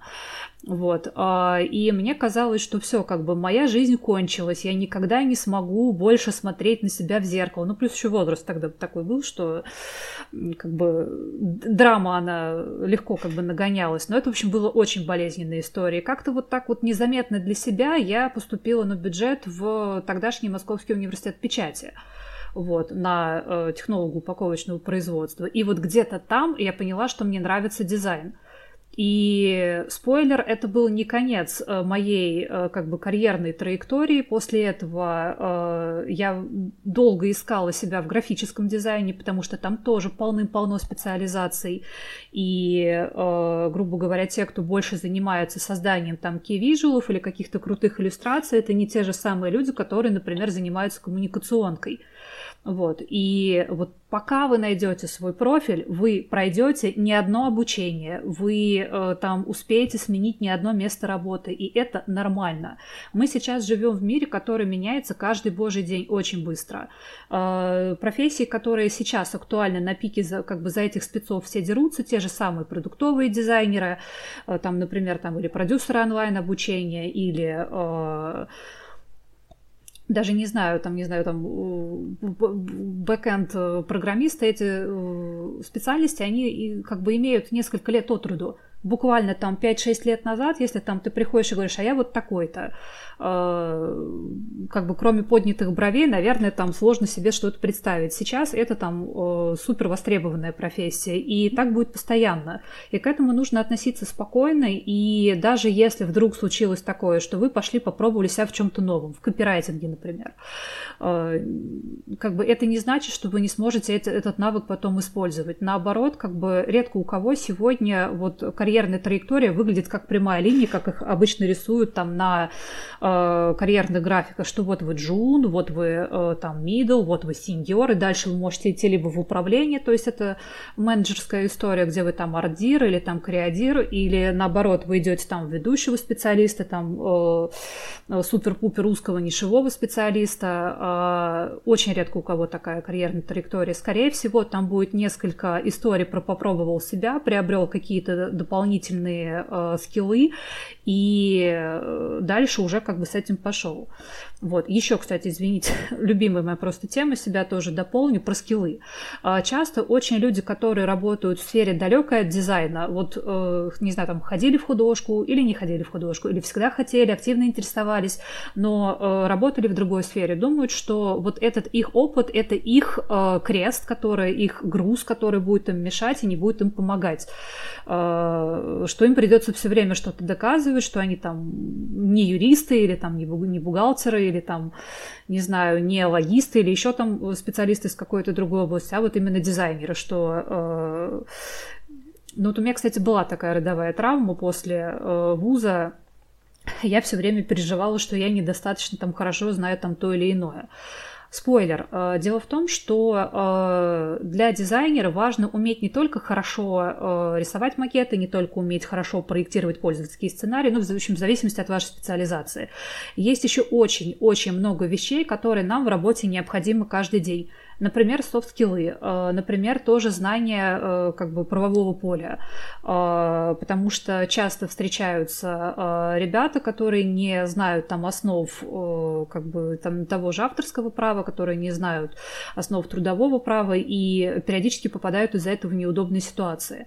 Поэтому, если вы думаете, что вы работали в продажах, например, а потом решили пойти в дизайн и там кто-то будет на это брови поднимать, наоборот, вы получаете получаете очень ценный как бы доп. скилл, который вам поможет потом в дальнейшем э, очень хорошо взаимодействовать с клиентами. Э, так что вот эти страхи о том, что я какой-то не такой, э, потому что у меня нету там э, супер опыта образования э, или какого-то особого таланта, который всем видно за версту, вот, они часто э, необоснованные. И мы много раз видели людей э, с самым неожиданным бэкграундом, которые э, невероятным образом раскрывались, когда входили во вкус. Поэтому никогда не нужно э, себя останавливать э, от того, чтобы что-то попробовать. Света, а можешь на личном примере, а, опять же, ну, может быть, сжато э, как-то, да, рассказать о своем творческом пути? Вот ты хотел стать архитектором, а какой путь ты прошла до момента истории, когда вот что сподвигло преподавать, условно говоря, основывать школу, э, почти не школу, академию, да, заниматься вообще образованием, передавать кому-то свои навыки, искать вот какой-то комьюнити, которое бы эти навыки дополнено, дополнила и актуализировала. Какие у тебя переломные точки в карьере, наверное, были? Вот, вот с чего, с чего ты начинала? Э, как развивалась э, перед тем, как вот, э, собственно, возникла Академия? Ну, начинала я как раз вот, наверное, именно с того, что я действительно захотела стать архитектором. То есть я в школе обожала делать все, что угодно, кроме того, что надо было делать. Например, у меня все тетради были жутко изрисованы. И в какой-то момент я решила, что вот оно мое призвание, там архитектура, э, эти прекрасные там новые формы, э, это вот именно то, кем я должна быть. Вот. И я пошла, э, подошла к этому вопросу системно, там, я пошла заниматься крепетитором и так далее. Но э, как бы все мои вот эти вот фантазии разбились о например, о том, что для того, чтобы поступить, нужно было просто до перфекционизма, до как, как бы это выразиться поделикатнее. В общем, нужно было... Э... Полировать наждачкой все. Абсолютно. Нужно было уметь нарисовать э, гипсовую голову, причем определенным образом, в определенной технике, э, определенным образом закомпонованную, в определенном стиле. Э, и нужно на это было потратить реально несколько лет жизни. Э, вторая история про то, что еще надо было чертить э, на бумаге. Э, там экзамены были, собственно, рисунок, композиция, начертательная геометрия, основные профили, ну там помимо математики русского. Вот. И если с начерталкой мне удавалось разобраться относительно легко, потому что там все логично. Единственное, как бы, где э, я плевалась, бесилась и плыла, это была история с э, графикой, потому что там надо было чертить ресфедером, тушью.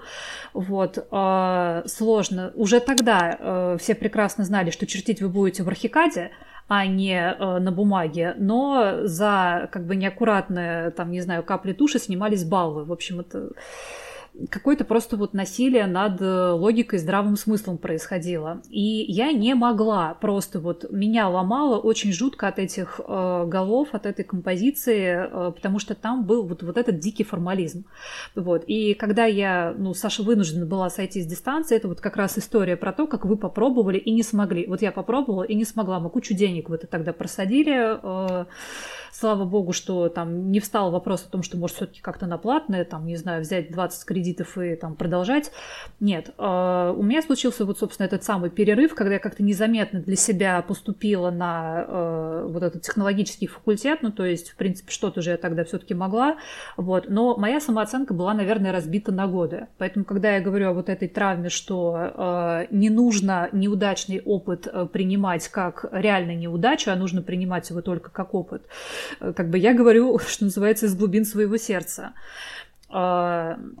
И э, на самом деле вот эта база подготовки, которую я там все-таки получила, мне в дальнейшем помогла вырваться из этой технологической истории все-таки в дизайн, потому что я поняла, что нет, я не хочу бросать творчество, да, там технологии это круто, да, там у меня э, что-то из этой серии получается, но э, душа у меня лежит к другому. И вот дальше начался мучительный путь э, в дизайне, потому что я буквально как бы еще уже на пятом курсе института пошла работать дизайнером техническим э, в отдел маркетинга одного э, как раз промышленного холдинга. Они занимались э, светопрозрачными конструкциями. Вот там я провела 5 лет э, в рамках этого холдинга. И э, там меня, собственно, посетило осознание, вот оно, хочу заниматься, хочу развиваться. А работала я тогда в Подмосковье. А, то есть э, все классные курсы тогда, э, э, какие-то школы, там какие-то доп. курсы при вузах, все это находилось в Москве, и единственный способ, который позволял как-то вообще двигать себя вперед тычками, пинками, это были либо самообразование с помощью там каких-то бесплатных материалов, либо как раз онлайн. И вот тогда онлайн я, наверное, перебрала вообще весь, который только попался мне на пути. Вот, э, я э, проходила там курс по брендингу, в частности, там как бы на иностранной платформе, и вот там для меня открылись, наверное, новые глубины. Не конкретно на этом курсе, а вообще, в принципе, как бы в онлайне, которого я отовсюду пособирала. Вот, поэтому, когда э, я пришла уже там на новое место работы, вот как раз в эту сеть институтов тогда еще, сейчас у них там и колледжи, и чего только нет, вот. Э, у меня уже был достаточно большой личный опыт э, обучения в разном э, онлайне, в разных форматах. То есть это и там комбинированная история с менторством, использование разных платформ, и формат вебинаров, и комбинированная история. Там, наверное, самой моей большой любовью и откровением была там высшая школа брендинга, которая учит специалистов именно там. И вот они мне поняли, где конкретно там фокус моих и там профессиональных интересов лежит. Это коммуникационка, это все-таки больше в брендинге маркетинге. Вот, так я обрела специализацию, то есть спустя там кучу-кучу э, каких-то э, сфер, которые я перебрала руками.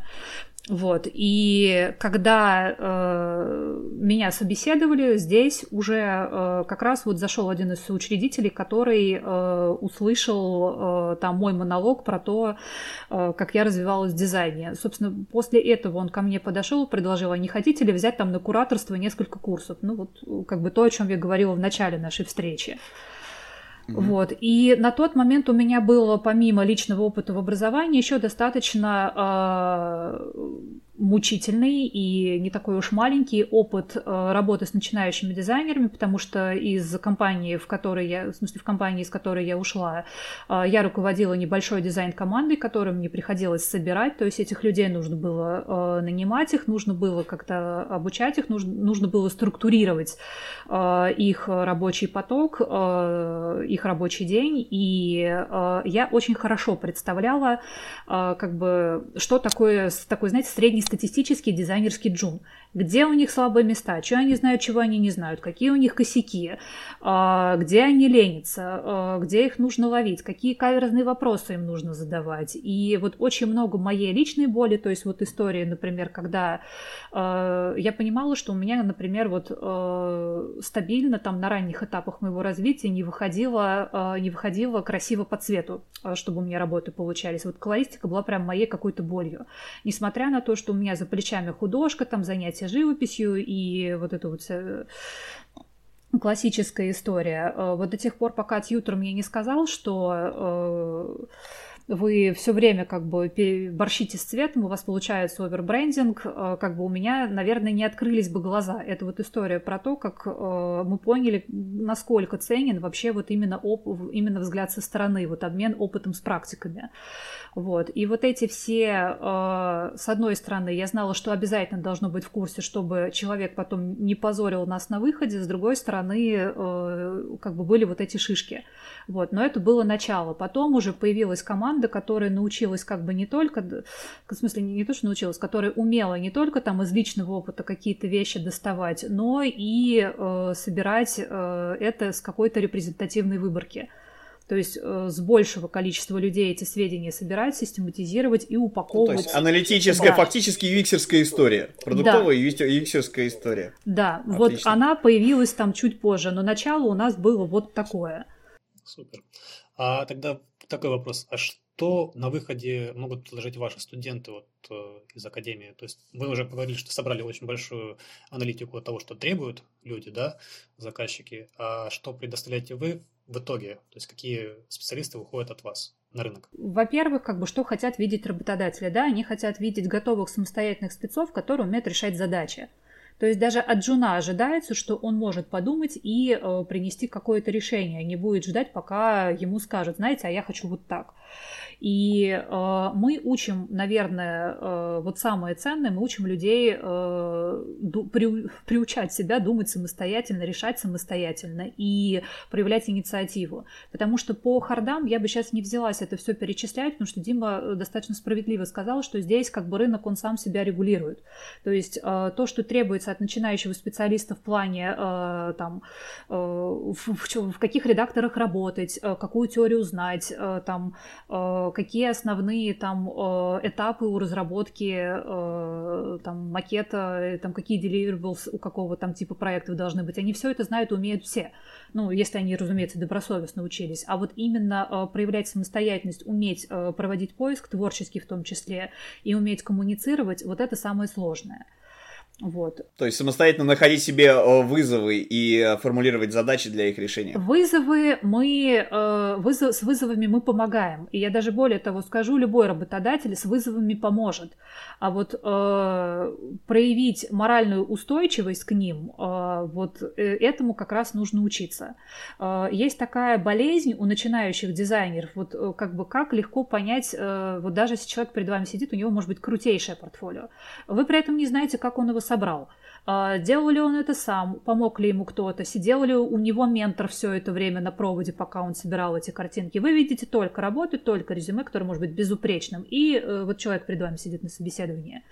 Вот. А, как понять э, как бы его уровень?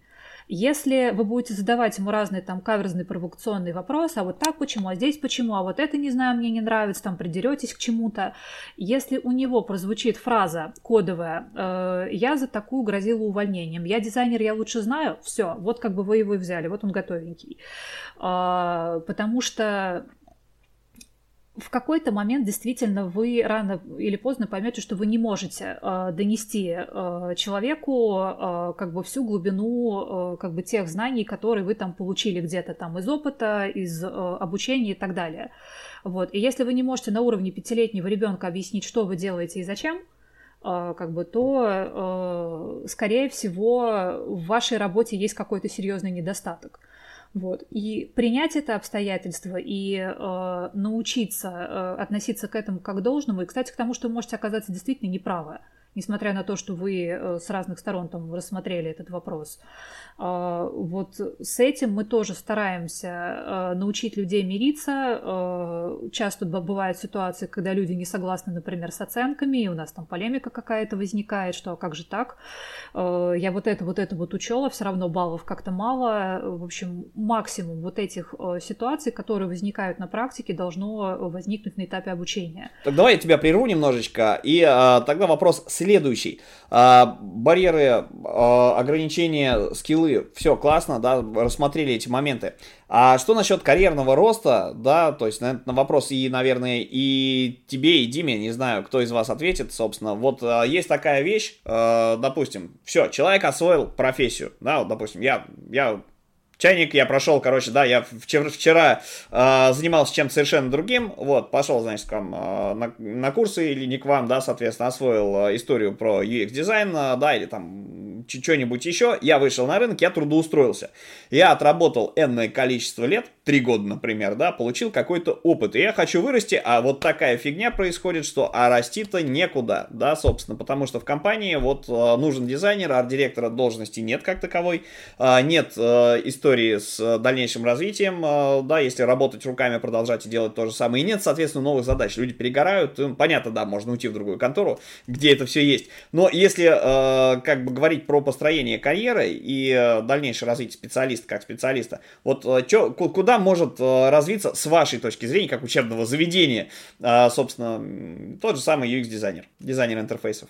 На самом деле куда угодно, и э, в этом самый кайф. Э, дело в том, что э, у вас, во-первых, э, если вы действительно э, нацелены на рост, и вот это, кстати, вопрос, который тоже на собеседовании позволяет понять, э, как бы, насколько перед вами перспективный человек, это как бы, а что вам интересно, как бы, а куда бы вы хотели расти, и, или там, а что вам нравится в профессии, чем бы вы хотели заниматься. Много раз я слышала ответы серии «Я хочу создавать классные, полезные интерфейсы, которые будут решать задачи бизнеса, там, тра-та-та».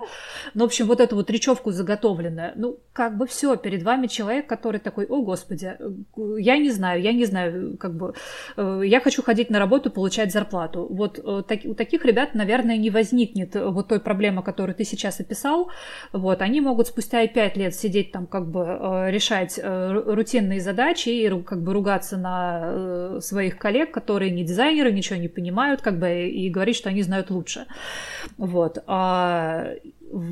Задача вот в первые вот эти три года нащупать то, к чему реально реши, лежит душа, от чего драйвит, и э, здесь может выясниться, что э, вас может влечь ну вообще к чему угодно. Вот, что вы можете э, с этой э, скользкой дорожки пойти больше, например, в информационную архитектуру.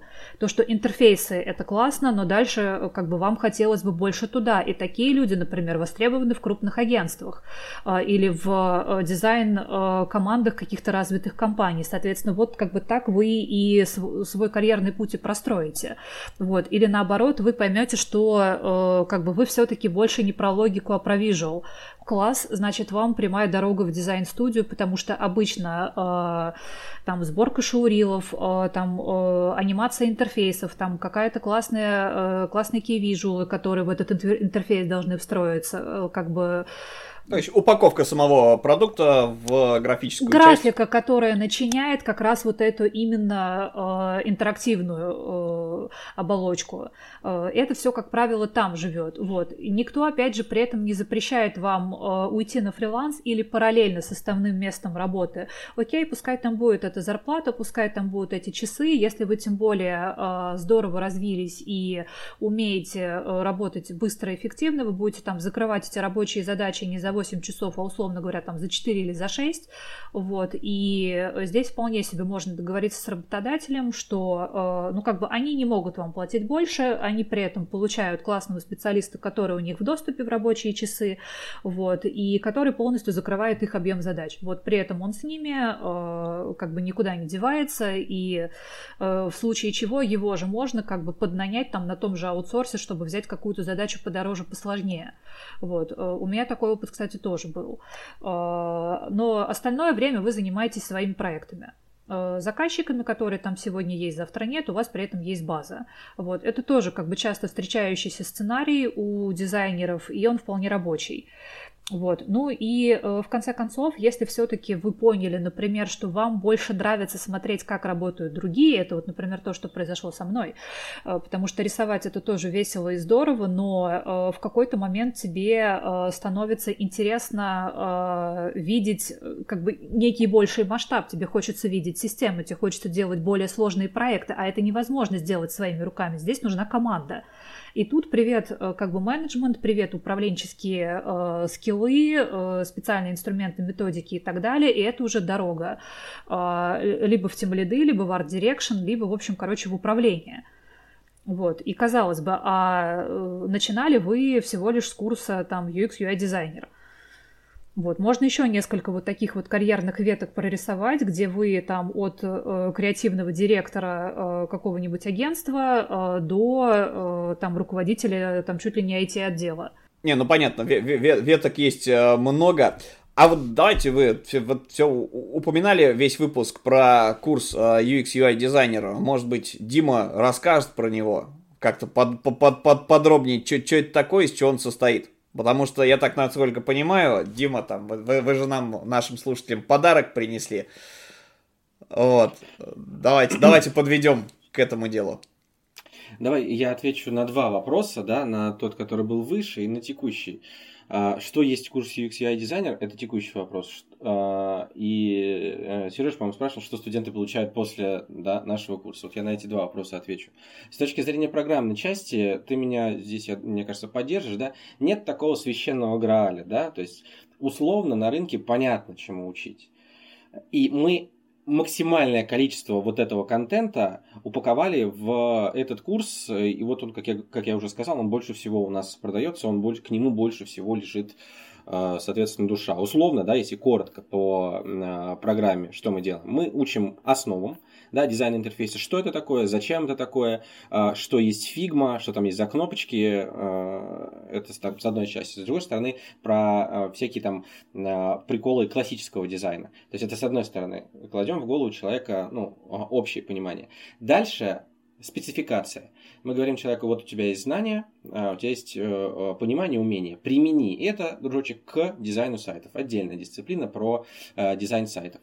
Дальше здесь идет ну, такая вставочка, я считаю, это очень важно, потому что, да, вот есть Figma, совершенно потрясающий инструмент, а, но, да, есть такой же потрясающий инструмент, такой же, такого же потрясающего, такой же потрясающей необходимости, то есть такой же нужный.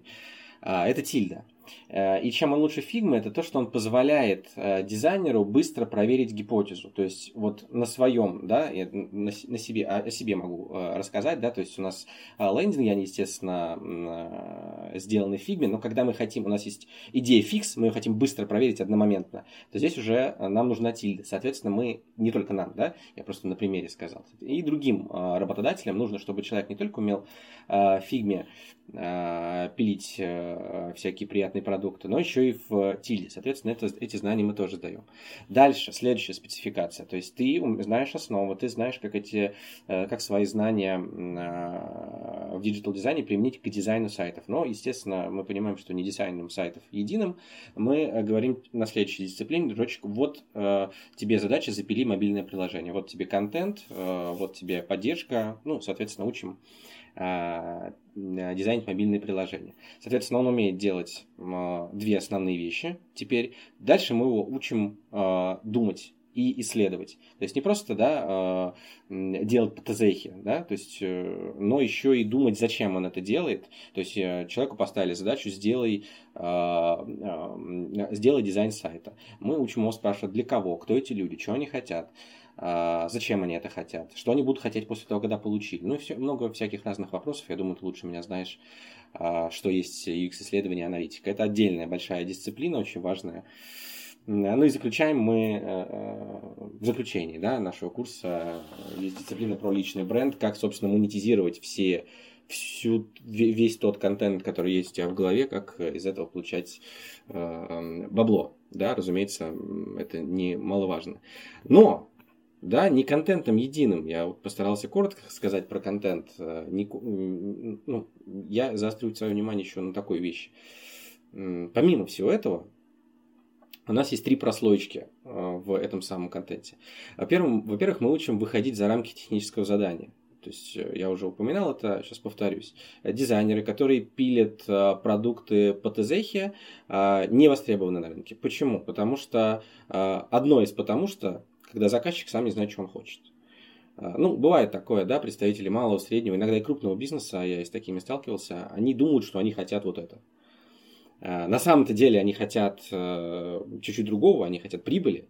Соответственно, мы учим дизайнеров погружаться в задача, да? специфику бизнеса. Да, да, да. Плюс ко всему мы учим не просто создавать э, прикольные, красивые с точки зрения цветовых каких-то решений, анимашки, а, интерфейсы, но решать задачи клиента. А, у меня есть такой э, интересный пример, пример не мой, его приводил э, там, другой человек, Дима Сидорин, есть такой, он занимается управлением репутацией, и он, э, например, в тему. Суть в том, что был сайт кирпичного завода, и он был сделан на народе. Вот это, ну, я не знаю. Народ.ру был такой конструктор сайтов от компании Яндекс. Да, да, да. Ну просто мне интересно, аудитория понимает, что это за дичь была? Молода, молодая нет, а вот те, кто застал становление русского интернета, да. Короче, ребят, э, вот посмотрите на скриншоте, что есть народ. Короче, суть в том, что сайт был ужасный с точки зрения э, визуального восприятия. Э, и какому-то дизайнеру поступила задача, да, вот сделать сайт по-другому. Ну, разумеется, сайт был сделан, но это не сейчас, да, те каноны были, ну, то есть, давай я условно назову, что в интерфейс добавлен воздух тот самый, да, есть там какие-то, какая-то общая концепция, сайт стал красивее. Заказы рухнули в два раза. Зато сайт красивый. Вот мы учим, ну, то есть я здесь о чем говорю? О том, что потом они начали разговаривать с потенциальными клиентами, и люди перестали верить, что это сайт кирпичного завода. Соответственно, сайт красивый, да, это вот промежуточная цель но конечная цель получения, ну, там, прибыли, да, соответственно, заказчику Скорее, нужно это, цель. была не то, что да, была не то, что не выполнена, она была провалена, то есть а, они перечеркнули. Я тебя все. перефразирую. А, сайт создавался из серии быть красивым, а не быть эффективным. Все верно. Вот, а мы как раз учим именно этому. Да, красота, она, ну да, давай так, визуальное восприятие, оно, естественно, э, ну, большую роль играет в той же самой эффективности, но не единственную.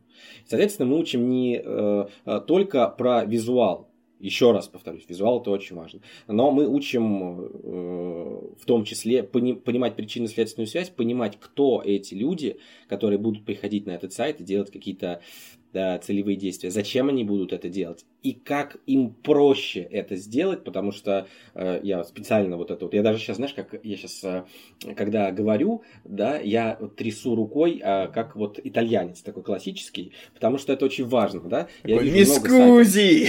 Да, да, да, да.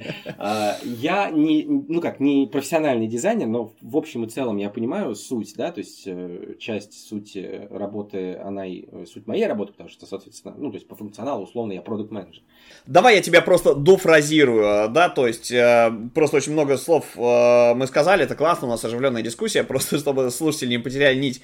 Э, то есть э, ваш курс подразумевает, я напомню, да, то есть ранее сказанное, что вы даете людям э, базис инструментальный, да, там Figma Tilda как э, конструктор для сайтов, собственно, и как э, редактор э, для рисовалок, короче говоря, да, ну, да, чтобы они об него не спотыкались в будущем, чтобы у них не возникало проблемы с тем, чтобы кнопочку нарисовать. А затем вы учите их анализировать, брифовать заказчика, да, анализировать бриф, работать с этим делом, да, соответственно, проводить аналитику, выявлять потребности рынка, анализировать целевую аудиторию, делать какие-то выкладки, проводить, собственно, исследования, и так, чтобы это вы, вылилось, собственно, в итоге в какой-то работоспособный, жизнеспособный э, проект, который сделан, исходя не из принципов красиво-некрасиво, трендово-не трендово, а основанная история на данных, на исследованиях, обдуманная, то есть то, что нужно рынку. А в конце еще и людям помогаете, насколько я понял, а, развивать историю про персональный бренд, то есть выстраивать коммуникативные связи, заявлять о себе а, на каких-то целевых платформах и в соцсетях, да, простраивать коммуникации с потенциальными работодателями, искать их, наверное, да, то есть вот, вот, вот, вот это такой full circle история про UX UI. Абсолютно верно, спасибо. За последнее время меня никто лучше не резюмировал. Здорово. И я, наверное, э, скажу, что настал момент уже озвучить ту самую плюшку. Наверное, наши слушатели. Да, мы, мы, мы, мы все любим подарки и халявку, вот поэтому Думаю, ждем от тебя время. объявления. Да, ради бога, ребят, да, я прошу прощения, вы можете это вырезать, если что, если вам не покажется, что я не, чуть не то говорю. Я прошу прощения перед э, слушателями, мы много говорили про Пент, мы много говорили про наш курс, не пиары ради, да, то есть э, э, площадка там Паши и Сережи не то место, где мы собираемся как прямую рекламу распространять, не в этом дело. Просто мы знаем, что наш продукт хороший, мы за это деньги получаем. И мы очень горим нашим делом, только поэтому хочется говорить очень много про наши образовательные продукты на один из которых, собственно, для одного из которых мы даем вам плюшечку. А, суть в том, что курс, про который я рассказал, а, это самый популярный наш курс а, UX UI дизайнер, по промокоду дизайн прост мы даем скидочку в 5000 рублей дополнительную. То есть у нас сейчас э, проходит акция в дополнение к этой акции э, для вас, как для слушателей данного подкаста, будет скидочка в 5000. Еще раз повторю промокод дизайн прост. В общем, промокод на всякий случай, чтобы люди не, прута, не путались, мы э, приложим опять же в описании к выпуску. вот. Друзья, напомню, что если у вас в приложении для подкастов, в котором вы нас слушаете, не открывается описание, ну, такое есть э, в каких-то приложухах, вы можете перейти на наш новый э, хостинг, мы переехали, напомню, с Анкора на Мейв, dpcast.mave.digital, э, и, собственно, в, там найти этот выпуск и э, развернуть описание, подробно ознакомиться со всем, что э, будет приложено. Да, и э, в завершение еще бы хотелось задать такой вопрос. Э, какие планы на будущее? Что вы планируете интегрировать в свою академию, может быть, какие-то... Да, делайте спойлер, какие классные обучающие фичи, э, мероприятия, может быть, эксперименты вы планируете сделать, как вы будете двигать рынок в целом и, собственно, свою академию в частности. Давай скажу про самые ближайшие э, перспективы того, что будет происходить, в том числе и с, в основном, да, с факультетом э, digital дизайна. Э, у нас сейчас уже есть э, некоторое количество продуктов. В принципе, нам нравится, э, какие они получились. В самом ближайшем будущем количество продуктов удвоится. О чем здесь речь? Почему мы так решили? Мы понимаем, что людям это нужно, но мы понимаем, что есть те самые барьеры, разные варианты этих самых барьеров. Э, про деньги ли речь, про мотивацию ли речь. И вот для каждого из этих барьеров мы создали свой продукт э, той или иной ценовой категории, той или иной той или иной начинкой с точки зрения компетенции. Соответственно, мы э, собираемся расширить ассортимент. А, что еще мы планируем? И вот в данный момент э, моя команда провела достаточно масштабное исследование э, с точки зрения того, что э, что есть продукт, который будет называться центр карьеры. То есть мы собираемся э, помогать э, нашим студентам э, в трудоустройстве, но э, очень интересно, э, что, э, во-первых, не всем это нужно, как говорят наши да, ребята, в основном они так говорят в начале обучения. Во-вторых, есть очень специфические ответы на наши вопросы, что такое этот карьерный центр. Он у нас точно будет, он у нас запланирован да, на э, этот квартал, может, на этот, на следующий квартал. Вот, то есть мы его запилим, он будет доступен всем нашим, э, то есть он будет доступен не только там тем, кто там в следующем квартале приобретет нас, а, соответственно, он будет доступен всем нашим студентам. Вот. Но я больше пока деталей ну, там рассказывать не буду, вот к этому мы а, сейчас стремимся. Помимо этого, помимо факультета Digital Design UX UI, а, мы а, также развиваем факультет а, Motion дизайна. А, это вообще очень невероятная дичь, лично мне очень нравится. Вот сейчас у нас в линейке пока что один продукт, и там мы, соответственно, тоже собираемся пилить а, некоторое количество продуктов. К слову, да, если мы говорим про UX UI, насколько я знаю, для тех ребят, кто э, показал себя, да, кто является практикующим UX UI дизайнером, э, motion design одна из точек роста тех самых. Вот, поэтому собственно, в том числе и поэтому факультет motion design имеет место быть. Отлично. Вот три таких основных э, краткосрочных целей, про долгосрочные пока что говорить не буду. А, ну, в том числе из-за того, что в текущей ситуации все меняется каждый день. Вот. Пока что вот такие у нас цели стоят перед э, командой.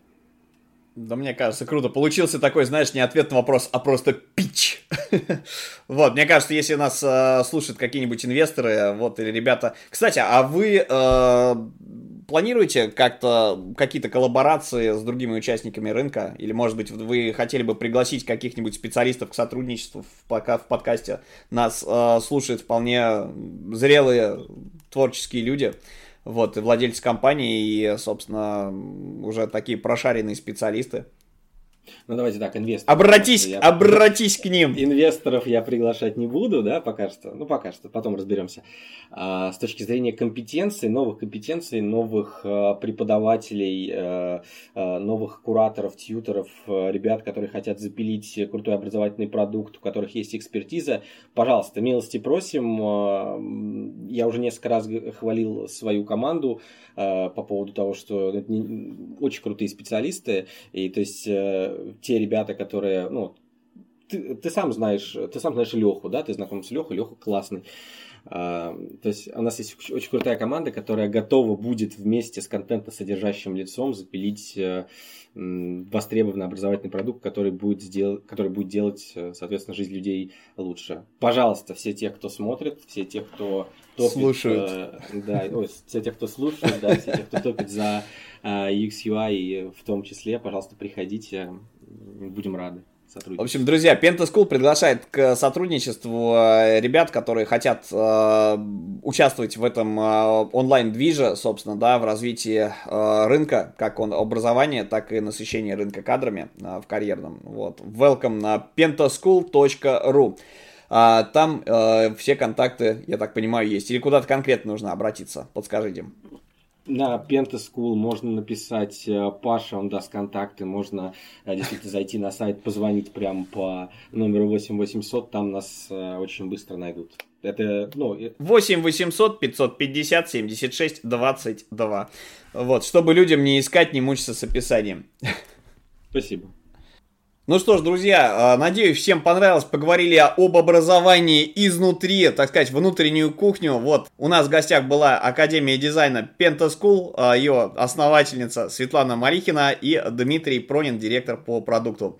А, я надеюсь, что ребята придут к нам еще раз и расскажут уже непосредственно про какие-то карьерные моменты, про конкретные профессии. Вы же придете? Все непременно. Ты, ты позовешь? Ждем. Да, конечно, приводи, приводите с собой, э, собственно, авторов курса, потому что действительно всегда очень интересно послушать э, мнение тех, кто, э, собственно, владеет бизнесом, потому что они крайне редко выходят к людям, да, все думают, что это такие чуваки какие-то, знаешь, как из монополии в цилиндре и с моноклем, которые считают бабло, а сами в курсы не погружаются, а вы вот опровергаете этот момент своим примером, показываете, что вы очень глубоко знаете и клиенты, и потребности бизнеса, и потребности ваших, собственно говоря, студентов, э, проявляете к ним эмпатию и имеете свой опыт в этом. И это очень круто, потому что э, когда корпоративном мире происходит история, когда какой-то человек решил сделать свои курсы, собственно, идет к инвесторам условно, да, инвесторы могут вообще, их интересуют только э, определенные цифровые показатели, их не интересует а, ни качество, ни эмпатия, а у вас это присутствует. Все плюшки вы найдете в описании к этому выпуску, а мы прощаемся с вами. С вами были а, представители Пентаскул Света Марихина, Дмитрий Пронин а, и а, Павел Ярец и Сергей Шимановский в роли ведущих. Счастливо. Всем отличного дня. Счастливо. Пока-пока.